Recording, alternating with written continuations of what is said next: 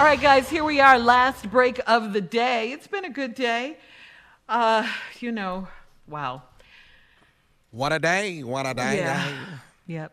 Mm-hmm. mm-hmm. A lot of um, condolences and and thoughts going out for the Mooney family, Paul Mooney family. um, what a Yeah, you loss. know, legend. um, I, I want to say this in closing about it. You know, um, to Paul Mooney, um, who I've known really practically my entire career. I met Paul early in New York at uh, Caroline's uh, back in 90, 91 when I was doing the Apollo. He used to come through the Apollo late nights and uh, we used to go out and eat sometimes. Paul and I uh, knew each other because he was in a couple of writing rooms out in L.A. But I'm telling you, to every comedian today who never met Paul Mooney, I just want to share something with you that you all owe him a debt of gratitude because Paul Mooney shaped a lot of who we are today. Paul Mooney was Def Jam before there was a Def Jam. Paul Mooney was the dude that went out there and said the unthinkable things in front of massive crowds, and he didn't care who it was.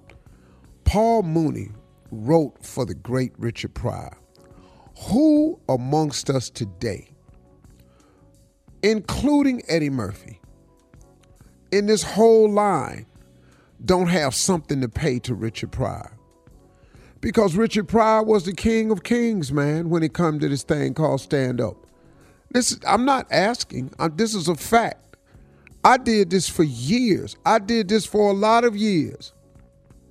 I studied this thing. This was my entire life at one point. And I know who who in this business. And what I'm telling you today is the absolute truth.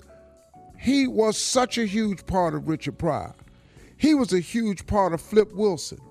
He was a huge part of of of of Redd Foxx. Y'all, this dude touched everybody. I saw him at the Sands one night in Vegas. Uh, I went to see Redd Foxx for the first time.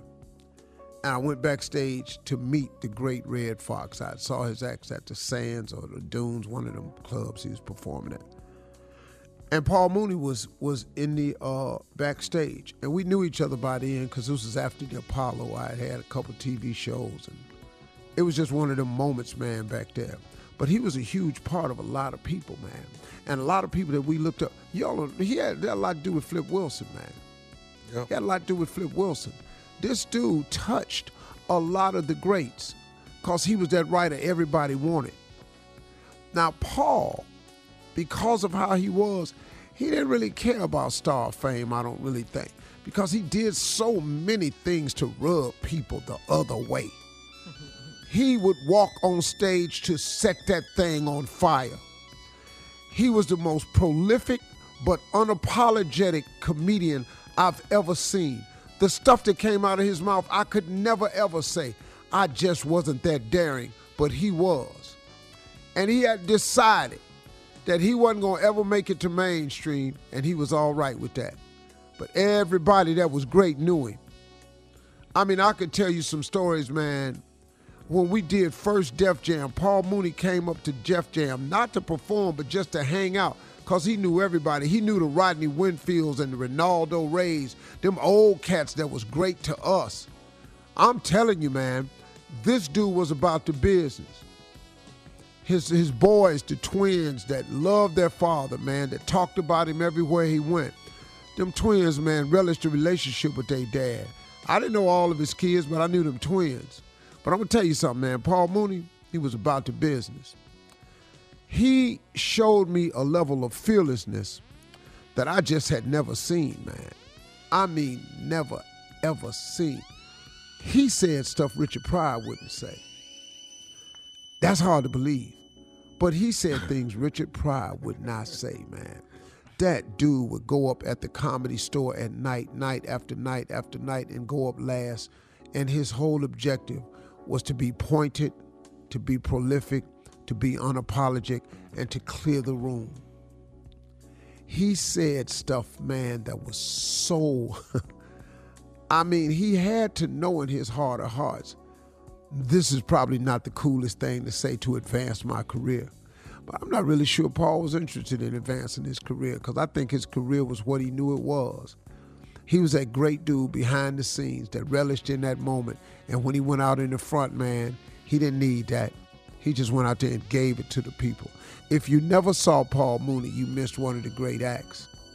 You missed one of the great dudes, man. And like I was telling the story earlier, we did a AHA Awards at the Hollywood Casino one time.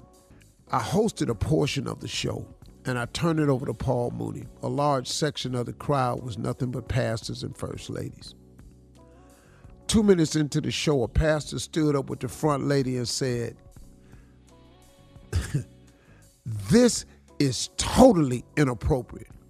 Paul Mooney said, I haven't got to that part yet. and he did not let him down. He hadn't even began the inappropriateness. And when it started, man, them preachers and them wives were screaming, laughing. I was watching this genius at work, man. Paul Mooney was really a genius, man. I'm not just saying it because he's passed. He was just that dude. Last time I saw Paul Mooney, I was walking across the street at Times Square. Oh, you ain't gonna say nothing? Oh, you that famous? You got that much money now? hey, Paul, what's up? Give me a hug, N word. That's the last time I saw him. But I'm glad to say I saw him, and I hugged him in the middle of Times Square. Rest in peace, Paul Mooney. You'll be missed. You're one of the legends, boy. You're one of the great ones, man. You're one of the great ones. Thank you, brother, for, For all. Steve Harvey contests, no purchase necessary, void where prohibited. Participants must be legal U.S. residents at least 18 years old unless otherwise stated. For complete contest rules, visit SteveHarveyFM.com. You're listening to the Steve Harvey Morning Show.